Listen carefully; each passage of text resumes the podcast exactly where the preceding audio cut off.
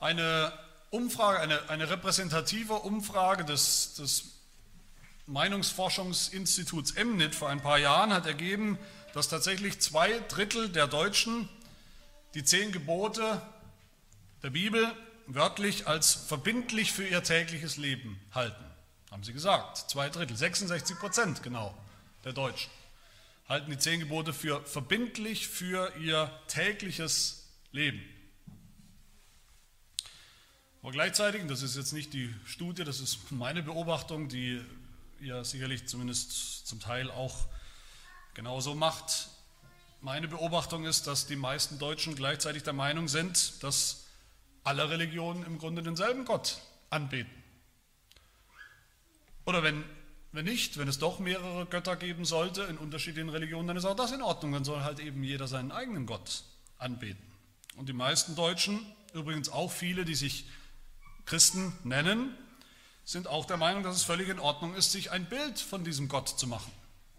In jeder Religion dann, den, welchen Gott es auch immer gibt, den kann man dann eben auch darstellen. Wenigstens vielleicht Jesusbilder für uns Christen, wenigstens ein Jesus am Kreuz, der am Kreuz hängt, oder zumindest irgendein Mann, der am Kreuz hängt, den man uns irgendwann mal als Jesus verkauft hat. Das soll angeblich Jesus sein.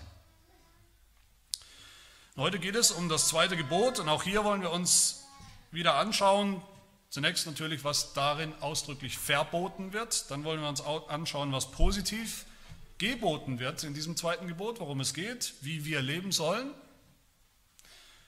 Und dann wollen wir uns drittens anschauen, die Begründung, die Gott uns selbst gibt in diesem Gebot. Zuerst also das eigentliche Verbot. Du sollst dir kein Bildnis noch irgendein Gleichnis machen, weder von dem, was oben im Himmel, noch von dem, was unten auf der Erde, noch von dem, was in den Wassern unter der Erde ist. Damit ist nicht gemeint, will ich als allererstes sagen, dass wir keine Bilder malen dürfen von dem, was im Himmel ist. Wolken, Vögel.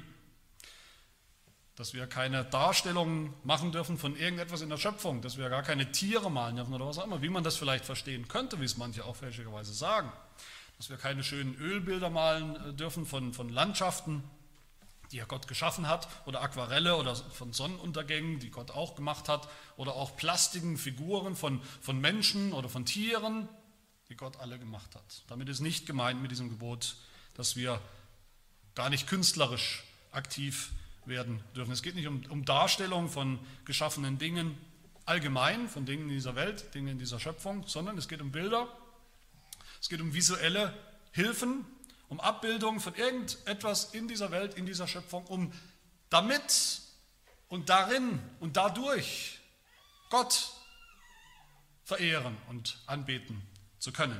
Bete sie nicht an und diene ihnen nicht, sagt Gott. Was Gott uns hier verbietet als allererstes, ganz konkret verbietet, ist, dass wir ihn, dass wir Gott abbilden durch irgendetwas in der Schöpfung, durch irgendetwas Sichtbares, durch irgendetwas Geschaffenes. Und da sehen wir schon einen wichtigen Unterschied zu dem ersten Gebot. Im ersten Gebot geht es tatsächlich um das Verbot von anderen Göttern. Es geht eigentlich um andere Götter, ob es sie gibt oder warum man sie nicht anbeten darf. Aber hier im zweiten Gebot, das zweite Gebot, da geht es tatsächlich um den einen wahren Gott. Da geht es um den einen wahren Gott, Yahweh. Das erste Gebot verbietet, andere Götter zu machen, Alternativen zu Jahwe, aber im zweiten Gebot geht es um den wahren Gott. Gott setzt voraus hier, das zweite Gebot setzt das erste Gebot voraus. Und im zweiten Gebot geht es um den wahren Gott und darum, darum ihn anbeten zu wollen, aber eben durch bestimmte Mittel und Wege, durch ein bestimmtes Medium. Durch Abbildungen, die dann als, als Kanäle äh, dienen sollen, damit wir irgendwie einen besseren Zugang bekommen zu Gott, damit wir ihn vermeintlich besser erkennen, besser anbeten, ihm besser dienen können. Das klingt eigentlich so unfromm gar nicht, wenn man es so sagt. Das ist auch gemeint. Einen anderen Gott anzubeten als Jahwe, erstes Gebot, das geht natürlich überhaupt nicht, das ist uns allen klar. Aber den wahren Gott, Yahweh, den einen wahren Gott der Bibel, anbeten zu wollen, das ist gut. Und anbeten zu wollen, vielleicht auch mit Hilfen, Hilfsmitteln, Abbildungen, das kann doch so schlimm, so verwerflich eigentlich gar nicht sein. So ein gutes Anliegen. Es ist eine ganz normale, es ist eine, eine durch und durch menschliche Tendenz, sich solche Bilder von Gott zu machen, machen zu wollen. Wir werden gleich sehen, woher das kommt. Die Menschen haben das schon immer gemacht. Und ein tragisches Beispiel für solch ein Bild entgegen dem zweiten Gebot, das finden wir auch hier in dieser Geschichte, in der wir uns befinden, der Geschichte des Volkes Israel selbst. Das Volk Israel, wir erinnern uns, die kannten den einen wahren Gott. Sie wollten eigentlich keinen anderen Gott. Erstes Gebot. Aber sie wollten ihn eben bildhaft, sichtbar, greifbar, nahbar, nicht nur hörbar, nicht nur durch Mose vermittelt, nicht nur durch Worte, die irgendwoher hörbar waren. Worauf ich anspiele, ist natürlich die Geschichte, die Episode mit dem goldenen Kalb. Wir haben gehört in den vergangenen äh, Versen, Mose steigt auf den Berg, auf den Berg Gottes, den Berg Sinai, um die zehn Gebote zu bekommen. Gott will sie ihm geben, offenbaren und geben in Form der Steintafeln. Und Mose ist jetzt da oben auf dem Berg, er macht da irgendwas, das Volk weiß nicht genau, was ihr Führer eigentlich da oben macht. Und er ist viel zu lang da oben, da kommt er gar nicht mehr runter. Und dann lesen wir in Exodus 32, als aber das Volk sah, dass Mose lange nicht von dem Berg herabkam, da sammelte sich das Volk um Aaron und sprach zu ihm, zu ihm, dem nächsten Führer, auf, mache uns Götter. Wörtlich, mache uns Elohim. Mache uns Götter, die uns vorangehen sollen. Denn wir wissen nicht, was mit diesem Mann Mose geschehen ist, der uns aus dem Land Ägypten herausgeführt hat. Da sprach Aaron zu ihnen, reißt die goldenen Ohrringe ab, die an den Ohren eurer Frauen, eurer Söhne und eurer Töchter sind, und bringt sie zu mir. Da riss sich das ganze Volk die goldenen Ohrringe ab, die an ihren Ohrringen waren, und sie brachten sie zu Aaron, und er nahm es aus ihrer Hand entgegen und bildete es mit dem Meißel und machte ein gegossenes Kalb. Da sprachen sie, das Volk Israel, das sind eure Götter, Israel, die dich aus dem Land Ägypten heraufgeführt haben. Wörtlich, das ist euer Elohim, der dich gerettet hat aus Ägypten, aus der Sklaverei. Aaron und, und dieses Volk, dieses Volk Israel, die haben, haben gerade noch das erste Gebot gehört. Du sollst dir keine anderen Götter, keinen anderen Elohim machen. Und das wollten sie auch nicht. Auch mit diesem goldenen Kalb nicht. Sie wollten keine Alternative zu Gott schaffen keinen anderen Gott, keinen Götzen. Die waren sich keiner Schuld bewusst, wenn man diesen Bericht liest, als sie das Kalb gemacht haben unter der Federführung Aarons. Sie hatten kein Schuldbewusstsein bei dem, was sie taten. Sie waren überzeugt, dass sie das erste Gebot nicht gebrochen haben. Sie dachten nicht, naja, Jahwe ist irgendwo stumm und, und weit weg, wir brauchen einen anderen Gott. Sie wollten dem einen wahren Gott, Yahweh, dienen, ihrem Elohim.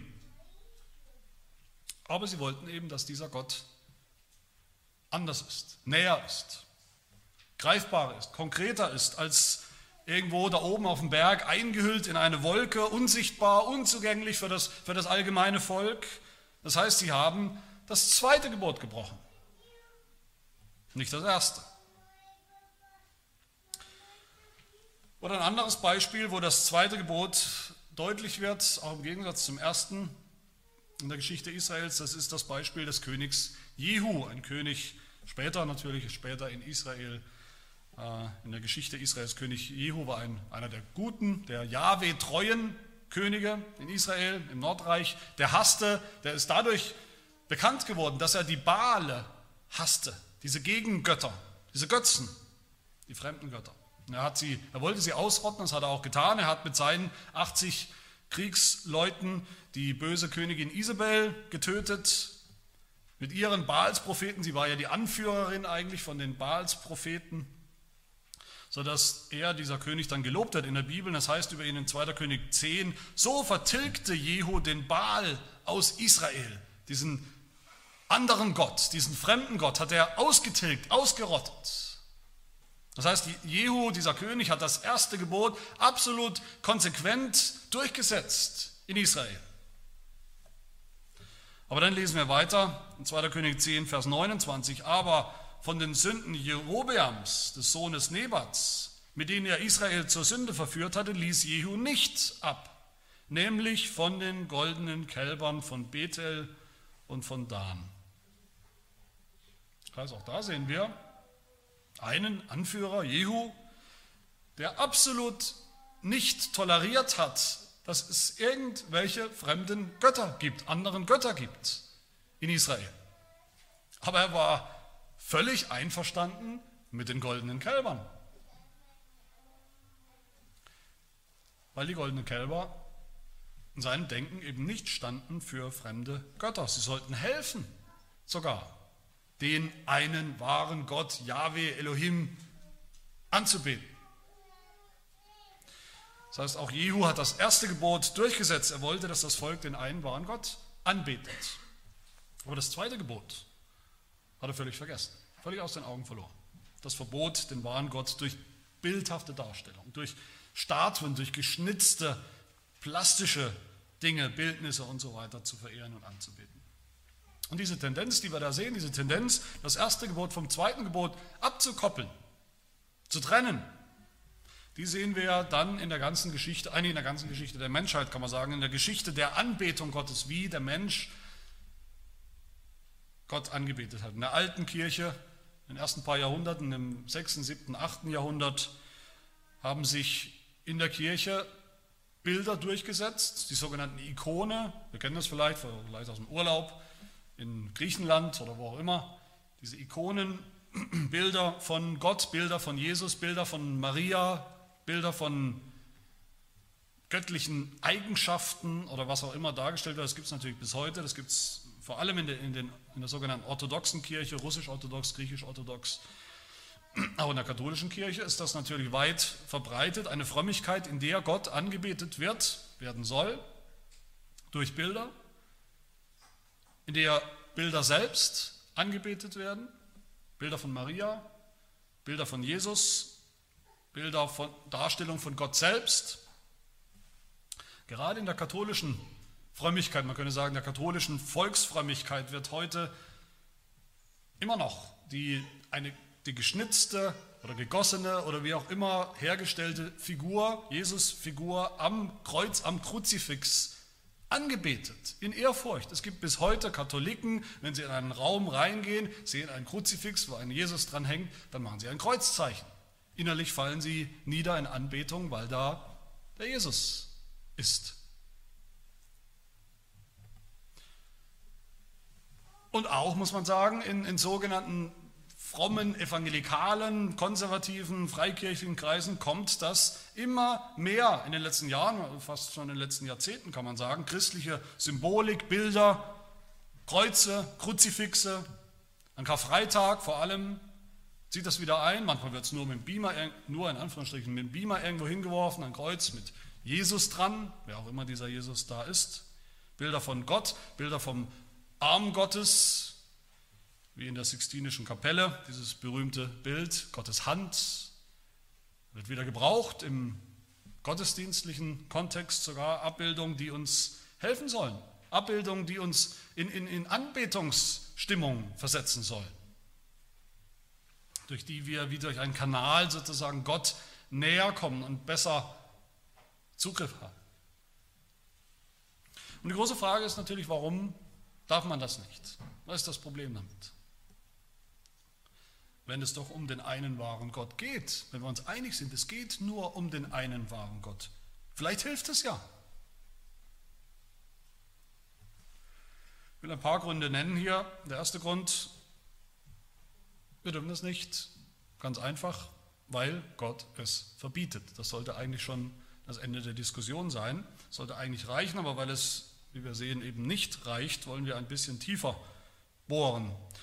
Der zweite Grund und, und ich denke der Hauptgrund, warum Bilder, warum diese Visualisierung, die Darstellung von Gott verboten sind, warum Gott sie uns verbietet, ist, weil damit die Rolle des Schöpfers und die Rolle des Geschöpfes, das wir ja sind, vertauscht werden. Wenn wir uns Bilder machen von Gott, dann liegt die Betonung auf dem Machen. Wir machen. Das ist ein kreativer Prozess. Wir machen, wir erschaffen.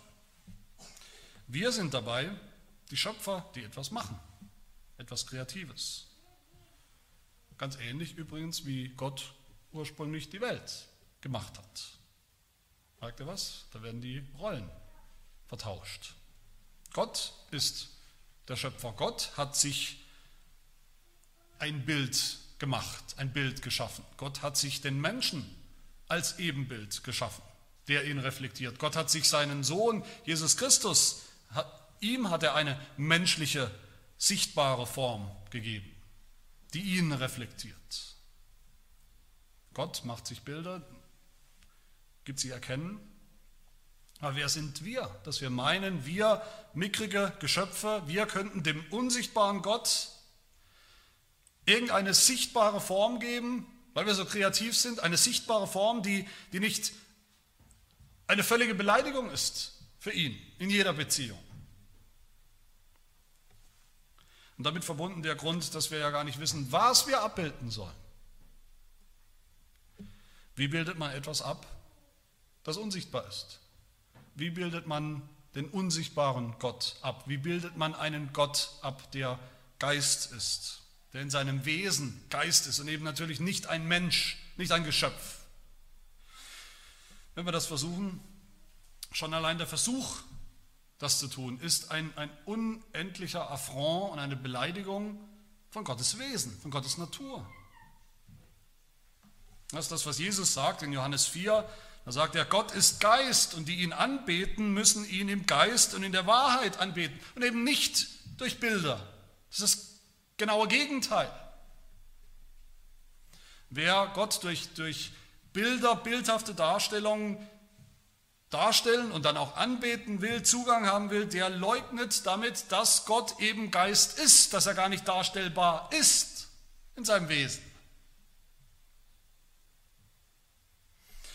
In Deuteronomium Kapitel 4, kurz bevor da im Buch Deuteronomium die zehn Gebote also berichtet wird, wie Gott seinem Volk die zehn Gebote gibt, da sagt Mose zu dem Volk Israel vor den zehn Geboten interessanterweise, warum sie sich kein Bild machen sollen von Gott. da heißt es, ab Vers 14, Deuteronomium 4, und der Herr gebot mir zu jener Zeit, dass ich euch die Satzungen und Rechtsbestimmungen lehre, die Gebote, die ihr tun sollt in dem Land, in das ihr hinüberzieht, um es in Besitz zu nehmen. So bewahrt nun eure Seelen wohl, weil ihr keinerlei Gestalt gesehen habt an dem Tag, als der Herr aus dem Feuer heraus mit euch redete, auf dem Berg Horeb, auf dem Berg Sinai. Da habt ihr keinerlei Gestalt gesehen, sagt Mose. Und weiter, damit ihr nicht verderblich handelt und euch ein Bildnis macht in der Gestalt irgendeines Götzenbildes. Das Prinzip oder der Grund ist deutlich. Ihr habt überhaupt keine Gestalt gesehen als Gott zu euch geredet hat, als Gott euch begegnet ist. Gott hat keine sichtbare Gestalt gezeigt, offenbart und damit basta, Thema erledigt. Und so sehen wir es übrigens auch später, wir werden das sehen, in ein paar Kapitel später im Buch Exodus, da geht es dann um das Heiligtum, die Stiftshütte, die gebaut werden soll und wie sie genau, wie sie gemacht werden soll, wie sie eingerichtet werden soll als Ort der Begegnung mit Gott, wo Gott wohnt, wo Gott gegenwärtig sein wird. Da gibt es viele Symbole in diesen Berichten und in diesem Heiligtum. Viele Gegenstände, die alle irgendwas symbolisch darstellen. Mobiliar, wo ins Detail hinein erklärt wird, warum das genau so sein soll, weil das eine bestimmte Wahrheit oder eine bestimmte Tatsache darstellt. Da gibt es die Bundeslade in diesem Heiligtum. Und darauf ist ein, ein, ein, Deckel aus purem Gold und auf diesem Deckel rechts und links zwei Engel, zwei Cherubengel, auch aus purem Gold gegossen, deren Flügel sich berühren. Und dann heißt es, Gott wird seinem Volk begegnen und wird sprechen zu seinem Volk von der Mitte dieser Bundeslade aus. Er wird da sein wird sich zu erkennen geben. Und was ist da? Was ist da auf der Mitte dieser Bundeslade? Da ist überhaupt gar nichts. Nichts zu erkennen. Keinerlei sichtbare Form. Bei all der detaillierten Symbolik in diesem Heiligtum, die wir uns anschauen werden, bei all den Statuen, gegossenen, gegossenen Bildern, Möbeln, Schnitzarbeiten, das einzige, der einzige, der nicht, auch nicht im Ansatz irgendwo sichtbar, symbolisch dargestellt wird, das ist Gott selbst, weil er keine sichtbare Form hat und zeigt und offenbart. Ein weiterer Grund für dieses Verbot ist, dass wir alle Sünder sind.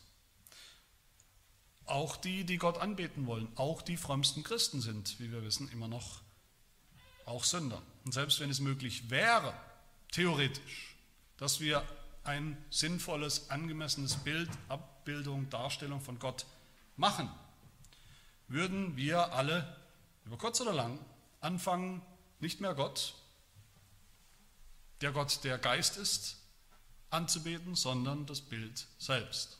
Und das zeigt eben die lange Geschichte der Anbetung Gottes und der Bilder, die Menschen sich gemacht haben von Gott. Und noch ein Grund, den ich nennen will, warum machen sich denn die Heiden, die Gottlosen, wie die Bibel sagt, Bilder von ihren Göttern? Warum schnitzen sie sich Götzen oder Götter? Warum macht man das? Weil das, was wir machen, wir auch bestimmen können.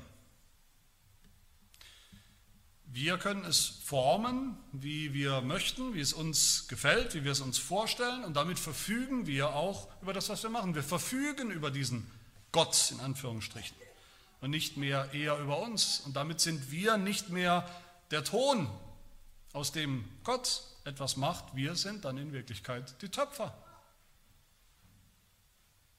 Und deshalb hasst Gott bildhafte Darstellungen von sich selbst. Und eine Frage, die man jetzt natürlich stellen könnte, die viele auch stellen, ist, wie ist das denn mit Jesus Christus? Ist das nicht eine ganz andere Geschichte? Dürfen wir Bilder von Jesus machen? Dürfen wir Jesus-Bilder machen, die uns helfen, Zugang zu Gott zu haben, zu erkennen, wie er ist, ihn besser anzubeten? Die Bibel selber sagt doch immerhin, Hebräer 1, dass Jesus Christus die Ausstrahlung von Gottes Herrlichkeit ist und der Ausdruck, man könnte sagen, das Bild seines Wesens, Gottes Wesens ist Jesus der sichtbare Jesus. Die Bibel sagt, Kolosser 1, dass Jesus das Ebenbild des unsichtbaren Gottes ist. Er ist das Bild Gottes, das Gott gemacht hat, uns gegeben hat. Hat Gott nicht selber ein Bild gemacht, ein, ein Bild von sich selbst in Jesus Christus? Doch, das hat er. Es stimmt, Gott, der unsichtbare Gott, hat sichtbare Gestalt angenommen in seinem Sohn, in dem Gott Menschen Jesus Christus. Er hat das getan als Schöpfer und Erlöser Gott. Aber das heißt noch lange nicht, dass wir das auch tun dürfen. Und ich sehe folgende Probleme mit Jesusbildern. Das sind sicherlich Standardargumente, die man aber immer wieder mal hören muss. Das erste, wenn es überhaupt möglich wäre, ein sinnvolles Bild von Jesus Christus zu machen, das ihn wirklich darstellt, den ganzen Jesus, dann hätten wir ein Problem, da hätten wir ein Dilemma. Entweder ein Bild, das wir haben, stellt wirklich Jesus dar, den echten Jesus, dann müssten wir ihn auch anbeten durch dieses Bild oder sogar das Bild selbst. Oder ein Bild stellt Jesus nicht wirklich dar irgendetwas anderes und sollen uns nur an Jesus Christus erinnern, dann können wir es im Prinzip auch in die Tonne klopfen, dann verdient es auch nicht unsere Beachtung, dann kann es uns auch nicht behilflich sein in der Anbetung Gottes. Das zweite Problem mit Jesusbildern ist, ja, das stimmt natürlich, wie ich es gesagt habe, Jesus Christus ist als normaler Mensch damals vor 2000 Jahren rumgelaufen, war erkennbar als ein normaler Mensch, hatte eine sichtbare Form, eine normale menschliche Form, wenn es damals Kameras gegeben hätte, man hätte Jesus Christus fotografieren können, er hätte sich nicht in Luft aufgelöst, das wäre ein Foto von einem Menschen, sichtbaren Menschen äh, entstanden. Aber so ein Bild, so ein Foto, wenn wir es heute noch hätten, das hätte eben nur den Menschen Jesus Christus dargestellt. Jesus Christus ist aber auch wahr und ist ein Mensch, der eben auch Gott ist, der eben auch der Sohn Gottes ist, der Gottmensch. Und kein Bild auf der Welt kann das darstellen, kann das einfangen. Als Jesus auf der Erde herumgelaufen ist, als Mensch, erkennbar als normaler Mensch, da hat er trotzdem tatsächlich Anbetung von Menschen gefordert und empfangen, angenommen, weil er eben nicht nur Mensch war und ist. Man kann den Gottmenschen, die zweite Person der Dreieinigkeit, den Sohn Gottes, gar nicht darstellen. Wie soll das gehen? Man kann den Gottmenschen nicht darstellen, der von sich selbst gesagt hat, wer mich gesehen hat, der hat den Vater gesehen.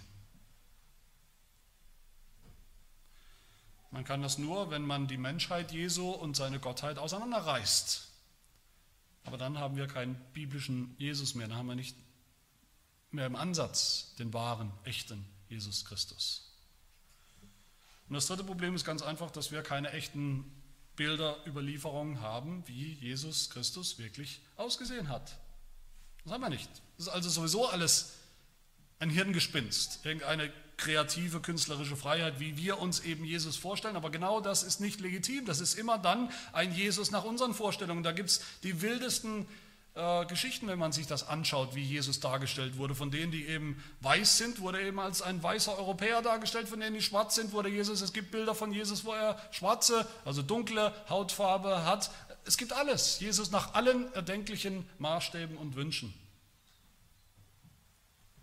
Ein Jesus in unserem Bild. Und das letzte Problem mit Jesusbildern ist, sie, sie, sie missachten die Zeit, in der wir leben.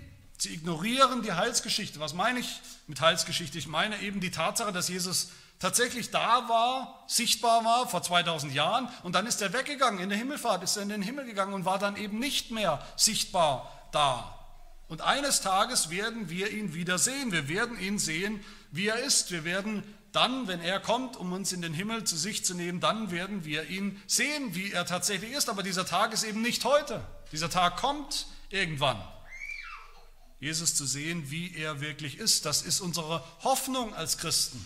Das ist unser Glaube, unsere Hoffnung, aber das ist eben jetzt noch nicht Realität und das dürfen wir auch nicht zu einer Realität machen, die es noch gar nicht gibt. Wenn wir all diese Gründe zusammennehmen, dann sehen wir eigentlich, das sind eigentlich nur zwei große Gründe, nämlich der erste, wir können Gott gar nicht bildlich darstellen, das ist im Grunde völlig unmöglich, auch Jesus nicht, wie er wirklich war, wer er wirklich war. Das liegt in der Natur der Sache, in seinem Wesen. Und der zweite Grund ist, wir sollen es gar nicht, wir dürfen es gar nicht. Und dahinter steckt ein, ein wichtiges, ein Grundprinzip, hinter diesem zweiten Gebot, nämlich das Prinzip, dass Gott überhaupt nur auf die Art und Weise angebetet werden will von uns, von den Menschen, von seinem Volk, wie er es selber uns vorschreibt. Nicht wie wir es uns ausdenken in unseren frömmsten Momenten, in unseren kreativsten Momenten, nicht, was wir uns wünschen würden, was uns möglicherweise vielleicht helfen würde, um ihn besser zu erkennen, besser anzubeten. Nicht das, was wir können oder, oder nicht können, sondern allein, was Gott uns vorschreibt. So sollen wir uns ihm nahen, so sollen wir ihn anbeten. Damit sollen wir ihn ehren. Das ist ein, denke ich, zutiefst biblisches, deshalb auch reformiertes Verständnis von Anbetung. Wir wissen nicht, wie wir den wahren Gott, den unsichtbaren Gott, den Gott, der Geist ist, richtig anbeten können und sollen. Das wissen wir nicht. Wir wissen nicht, wie Anbetung Gottes richtig auszusehen hat, wie das richtig funktioniert. Es sei denn, Gott sagt es uns, schreibt es uns vor. Und das ist das Prinzip, das Zacharias Ursinus, der, der Haupt Autor, Hauptschreiber hinter dem Heidelberger Katechismus meint, wenn er sagt, alle Arten der Anbetung, die nicht von Gott, sondern vom Menschen eingesetzt sind, sind in diesem zweiten Gebot verboten. Der Heidelberger Katechismus selbst sagt es so in Frage 96, was will Gott im zweiten Gebot? Antwort, Gott will, dass wir ihn in keiner Weise abbilden, noch ihn auf irgendeine andere Art verehren, als er es in seinem Wort befohlen hat. Nicht alles ist erlaubt, was solange es fromm ist und kreativ und gut gemeint. Alles ist verboten, außer dem, was Gott vorgeschrieben hat, wie es auszusehen hat, diese Anbetung. Johannes Calvin, der Reformator, sagt, ich weiß, wie schwer es ist, die Menschen zu überzeugen, dass Gott Missfallen hat an jeder Form des Gottesdienstes der Anbetung, die er nicht ausdrücklich in seinem Wort vorgeschrieben hat. Die Überzeugung, und das passt heute genau immer noch in unsere Zeit, die Überzeugung, die uns tief in Mark und Bein steckt, ist, dass alles, was wir tun, von Gott legitimiert sei, vorausgesetzt, es zeigt sich darin ein Eifer für die Ehre Gottes. Hauptsache Eifer. Er sagt weiter, weil aber Gott alles, was wir aus Eifer für seine Anbetung unternehmen, wenn es nicht seinem Befehl entspricht, nicht nur als unfruchtbar ansieht, sondern tief verabscheut. Was gewinnen wir, wenn wir das tun? Warum sollten wir das tun?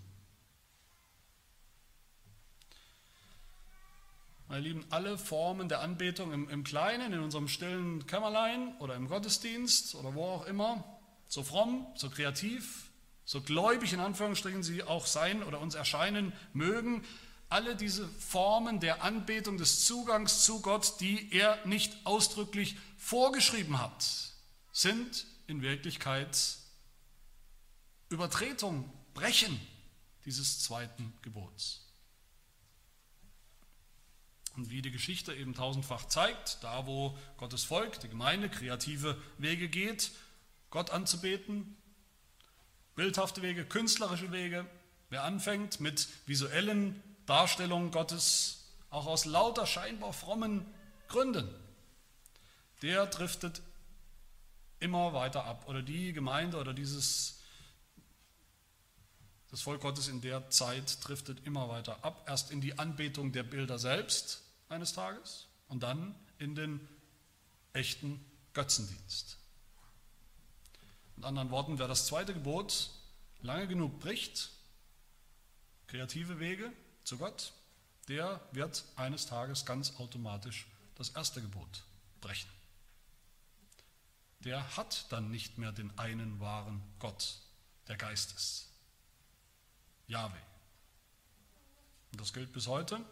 Das ist bis heute derselbe unsichtbare Gott, der es nicht unserer Kreativität unterlässt, wie wir ihn anbeten wollen sondern der uns genau vorschreibt, wie das auszusehen hat, welche Wege der Anbetung eben legitim sind. Und was hat Gott vorgeschrieben? Wie sollen wir ihn anbeten? Damit sind wir beim zweiten, beim positiven Inhalt dieses Gebots, beim, beim Du sollst. Wie will Gott angebetet werden? Was schreibt er vor? Nicht durch Bilder haben wir gehört, nicht durch visuelle Darstellungen, vermeintliche Hilfen zur Anbetung, sondern durch sein Wort, wie wir gerade gehört haben im Heidelberger Katechismus. Gott will nicht, dass wir ihn auf irgendeine Art verehren, als er es in seinem Wort befohlen hat. In seinem Wort, das heißt im Gesetz und im Evangelium, in seinem Wort, dem Wort Gottes.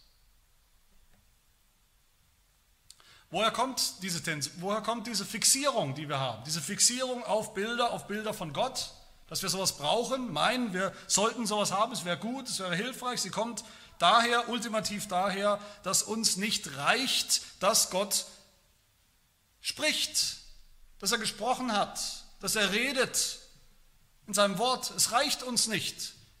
Heute nicht. Heute sagt man, wir sind ein visuell geprägtes Volk, visuell geprägte Menschen. Das war aber schon immer so. Das sehen wir bei Israel. Es hat ihnen nicht gereicht, dass Gott einfach nur redet, seine Stimme zu hören, seine Zusagen, Gesetz und Evangelium.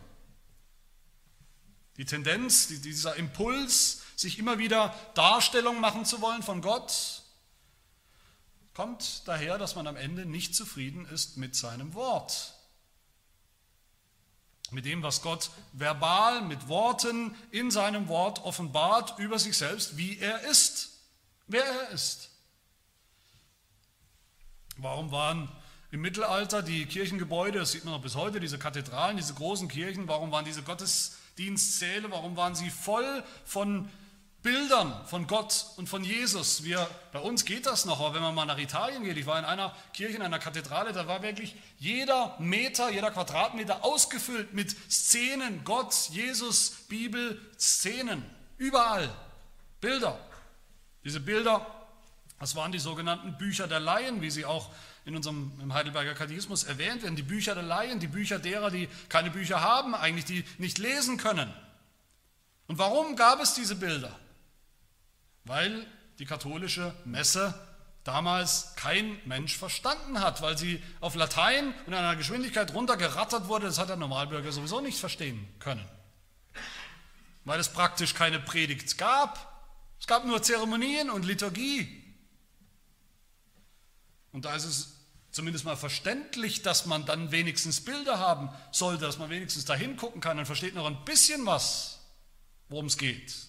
Das macht das natürlich nicht richtig. Die Gläubigen sollen zufrieden sein mit dem Wort Gottes. Das Wort Gottes gibt uns alles, was wir wissen müssen über Gott. Das Wort Gottes gibt uns den ganzen und wahren Gott und schreibt uns, beschreibt uns den Weg, den richtigen Weg der Anbetung dieses Gottes. Woher kommt diese Fixierung jetzt auch wieder, wie gesagt, diese Fixierung auf, auf Jesusbilder, auch in, nicht nur in katholischen Kreisen, sondern auch in evangelikalen Kreisen, dass sie plötzlich längst wieder akzeptabel sind, in sogenannten bibeltreuen Kirchen und Gemeinden. Sie kommt daher, dass wir meinen, wir haben irgendeinen Mangel in unserem Glauben. Gott hat uns irgendetwas vorenthalten. Seitdem Jesus leibhaftig weggegangen ist, weggegangen ist in den Himmel fehlt uns etwas. Fehlt uns etwas Entscheidendes in unserer Frömmigkeit, für unsere Frömmigkeit. Wir müssen das ergänzen, was uns fehlt. Wir meinen, es reicht nicht mehr, dass wir die Bibel haben, die uns offenbart, wer Jesus ist, wie Jesus ist, was er getan hat und was er heute noch tut. Wir müssen ihn irgendwie sichtbar und greifbar machen. Und wer so denkt, der ignoriert das sogenannte Sola Scriptura der Reformation, die Erkenntnis, die Bibel allein reicht, das Wort Gottes allein gibt uns, was wir brauchen. Alles, was wir brauchen. Für unseren Glauben, für unsere Anbetung, für unsere Frömmigkeit. Was sagt der Heidelberger zu den Bildern im Gottesdienst? Zu Bildern als, als Mittel der Anbetung Gottes, als Bilderbuch des Evangeliums, Frage 98, dürfen denn nicht die Bilder als Laienbücher in den Kirchen geduldet werden? Und die Antwort nein, aber warum nicht? Die Antwort, wir sollen uns nicht für weiser halten als Gott, der seine Christenheit nicht durch stumme Götzen, sondern durch die lebendige Predigt seines Wortes unterwiesen haben will und zur Anbetung führen will. Durch die lebendige Predigt seines Wortes. Und der Apostel Paulus hat an einer Stelle zu den Galatern, Christen in Galatien gesagt, ihr habt ein Jesusbild. Ich habe euch ein Jesusbild gegeben. Ich habe euch ein Jesusbild gemalt. Ich habe euch ein Jesusbild vor Augen gemalt, sagt der Galater 3, Vers 1. O ihr unverständigen Galater, wer hat euch verzaubert, dass ihr der Wahrheit nicht gehorcht, euch, denen Jesus Christus als unter euch gekreuzigt vor die Augen gemalt worden ist? Und wie wurde Jesus vor ihre Augen gemalt, wie Paulus sagt? Durch die Predigt, in der lebendigen Predigt des Wortes Gottes. Nicht durch Kruzifixe, nicht durch 14 Stationen des Kreuzweges Christi, bildhaft, die wir abwandern und dann bilden wir uns ein, wir hätten uns in die Anbetung Gottes, Anbetung Jesu versenkt. In der Predigt, da sehen wir Gott, Gottes Angesicht. Wie Gott ist im Angesicht Jesu Christi. Da sehen wir Jesus, Christus im Evangelium. Ich werde manchmal gefragt, ihr seid doch auch eine christliche Kirche, warum habt ihr denn dann kein Kreuz? Warum habt ihr kein Kreuz in der Kirche, in der Gemeinde? Warum habt ihr nicht mal ein Kreuz in eurem Logo oder in eurem Auft öffentlichen Auftritt. Und ich sage dazu immer wieder, doch, wir haben ein Kreuz, wir haben ein Kreuz in jedem Gottesdienst und das ist der gekreuzigte Jesus Christus in der Predigt des Evangeliums. Und nicht ein hohles, leeres Kreuz, an dem ein vermeintlicher, toter Jesus hängt, kein stummer Götze, nicht das Kruzifix, sondern die lebendige Predigt des lebendigen Christus im Evangelium. Wir sollen, wir dürfen zufrieden sein mit etwas viel, viel Besserem als diesen Bildern, diesen statischen Bildern, nämlich mit, dem, mit der lebendigen Predigt des Wortes, in der wir lernen, ganz ohne Bilder, wer und wie Gott ist, in der wir lernen, ganz ohne Bilder, wer Jesus Christus ist und was er getan hat für uns und noch tut. Wir sollen und wir dürfen zufrieden sein als Gemeinde mit einer Art der Anbetung, die durch und durch geistlich ist Nichts fürs Auge, nicht unser Auge befriedigt, sondern unser Herz, unser gläubiges Herz. Eine Anbetung, die ernst nimmt, dass Gott Geist ist in seinem Wesen. Eine Anbetung, die deshalb geistlich ist, wo das Wort im Mittelpunkt steht, das Wort Gottes. Und ja, wir dürfen uns dann auch sehnen danach, diesen Jesus Christus, den dreieinen Gott, eines Tages tatsächlich zu sehen mit eigenen Augen, dann aber so, wie er wirklich ist, nicht so, wie wir ihn uns gemacht haben. Eines Tages, nicht in diesem Leben, aber im zukünftigen. Wir schließen mit einer Bemerkung zu der Begründung, die Gott uns selbst hier gibt. Gott gibt uns ja in diesem Gebot auch eine ganz klare Begründung für das Gebot oder Verbot. Du sollst ja kein Bildnis machen. Vers 5. Denn, denn ich, der Herr, dein Gott, bin ein eifersüchtiger Gott, der die Schuld der Väter heimsucht an den Kindern bis in das dritte und vierte Glied derer, die mich hassen, der aber Gnade erweist an vielen Tausenden, die mich lieben und meine Gebote halten. Wir haben gesehen, dieses Gebot oder Verbot ist ultimativ begründet im Wesen Gottes, der gar nicht dargestellt werden kann. Und Gott wacht über dieses Gebot, er wacht über dieses Gebot mit, mit einer heiligen Eifersucht, ernster Eifersucht, wie ein Ehemann darüber wacht, dass niemand ihm seine Ehefrau streitig macht, so wacht Gott eifersüchtig darüber, dass wir uns nicht durch, durch Bilder von ihm abbringen lassen, von unserem wahren Ehemann.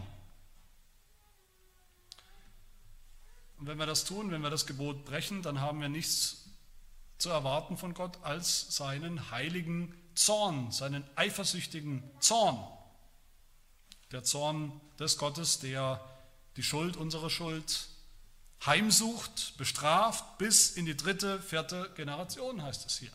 Das ist ein strikter Gott. Ja, das ist ein strenger Gott. Das ist der Gott, der von Israel gefordert hat, hier an dieser Stelle, dass sie absolut gehorsam sind diesem Gebot. Und wenn sie nicht absolut gehorsam sind diesem Gebot, dann werden sie jämmerlich zugrunde gehen in der Wüste und nicht in das verheißene Land kommen. Das ist der Gott, der sagt zu Israel, wenn sie das Gebot brechen, das zweite Gebot, Levitikus 26, ich will eure Höhen, das sind die Heiligtümer, die gebaut wurden, ich will eure Höhen vertilgen und eure Sonnensäulen, das waren Statuen, die sie gemacht haben, abhauen und eure Leichname auf die Leichname eurer Götzen werfen. Und meine Seele wird euch verabscheuen. Von Israel hat Gott diesen absoluten, diesen strengen, diesen vollkommenen, diesen genauen Gehorsam erwartet gegenüber diesem zweiten Gebot. Von uns erwartet er das nicht mehr. Und woher habe ich das?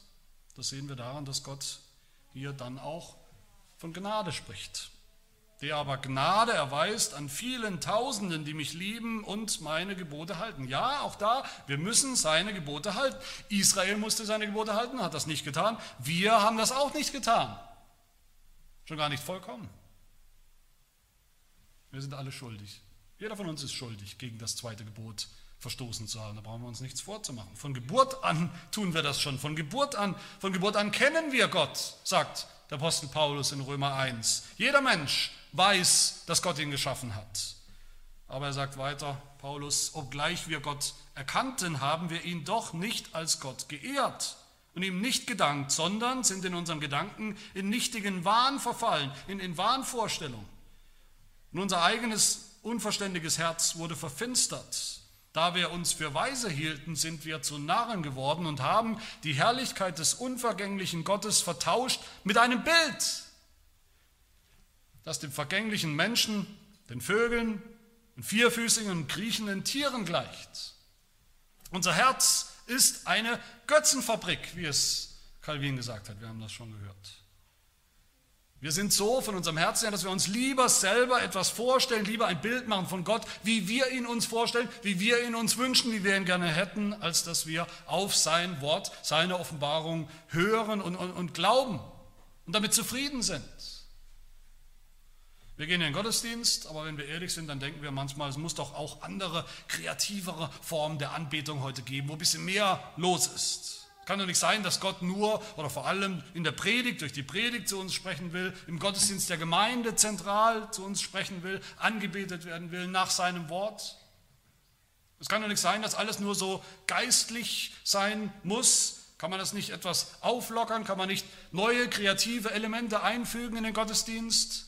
Wenn wir sie ernsthaft meinen, fromm meinen, dann muss es doch Gott gefallen.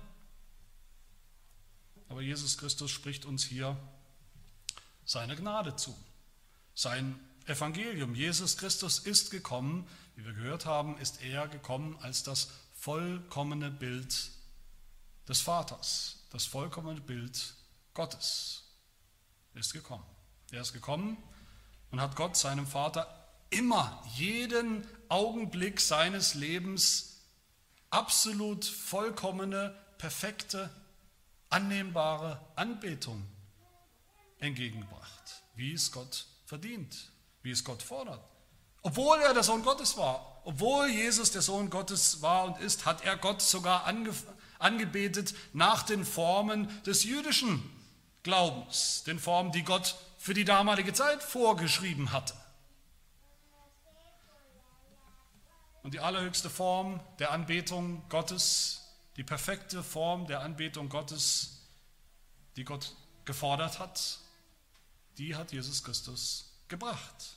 Er hat das Opfer gebracht, das ultimativ vorgeschrieben war, in allen Opfern vorgebildet war, vorgeschrieben war, nämlich das Opfer seines Leibes als Akt der Anbetung. Und weil er das getan hat, weil Jesus Christus all das getan hat, das ist das Evangelium, meine Lieben, weil er das zweite Gebot in jeder Beziehung gehalten hat und erfüllt hat. Deshalb müssen wir nicht mehr sterben dafür, dass wir es gebrochen haben. Nicht unbedingt. Wenn wir im Unglauben bleiben, schon.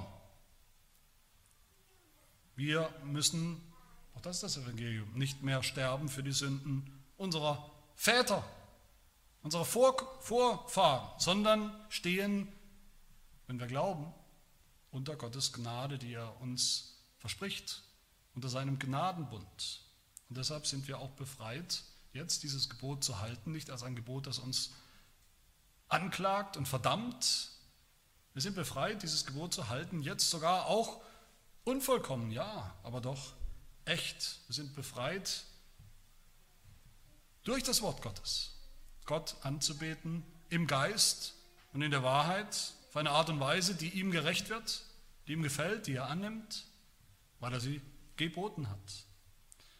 Und wir sind auch bereit, durch dieses Evangelium jetzt auch unser Leben, unser ganzes Leben als einen Akt der Anbetung zu verstehen, als einen Akt der Anbetung Gott zu opfern.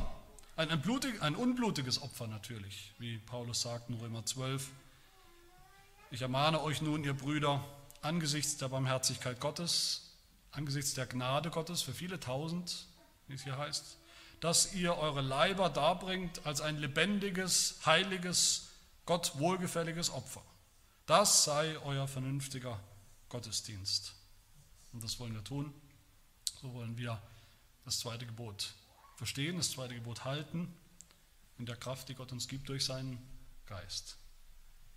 Amen. Und wollen beten und Gott danken. Herr, wir danken dir, unser Herr und Gott, dass du dich uns mitgeteilt hast, offenbart hast, schon von Anfang an. Du hast es nicht uns selbst überlassen, dich zu suchen und zu finden. Du hast dich uns mitgeteilt in deinem Wort, in deinem Sohn Jesus Christus, so wie du wirklich bist, dass wir jetzt auch wissen und glauben und sagen dürfen, wir kennen dich, wie du wirklich bist, nach deinem Wort. Wir danken dir für die lebendige Predigt deines Wortes, des Evangeliums, die du uns regelmäßig schenkst, die du uns erhältst, in der wir dich sehen, wie du bist und was du getan hast. In aller Klarheit. Und die reicht für die Gottseligkeit, die Frömmigkeit, den Glauben, das Heil, die Erlösung in dieser Zeit. Herr, hilf uns, befreie uns von unseren Bildern, die wir uns machen, wo wir in Versuchung stehen, sie uns zu machen, von dir, die Bilder, die Vorstellungen, die wir kreativ erzeugen und die nicht deinem Wort entsprechen. Hilf uns allein auf dein Wort zu vertrauen, mit deinem Wort zufrieden zu sein, dass es uns genügt, wie es sein sollte, bis wir dich dann eines Tages schauen werden, von Angesicht zu Angesicht in deinem Reich, in deiner ganzen Herrlichkeit. Das bitten wir in Jesu Namen. Amen.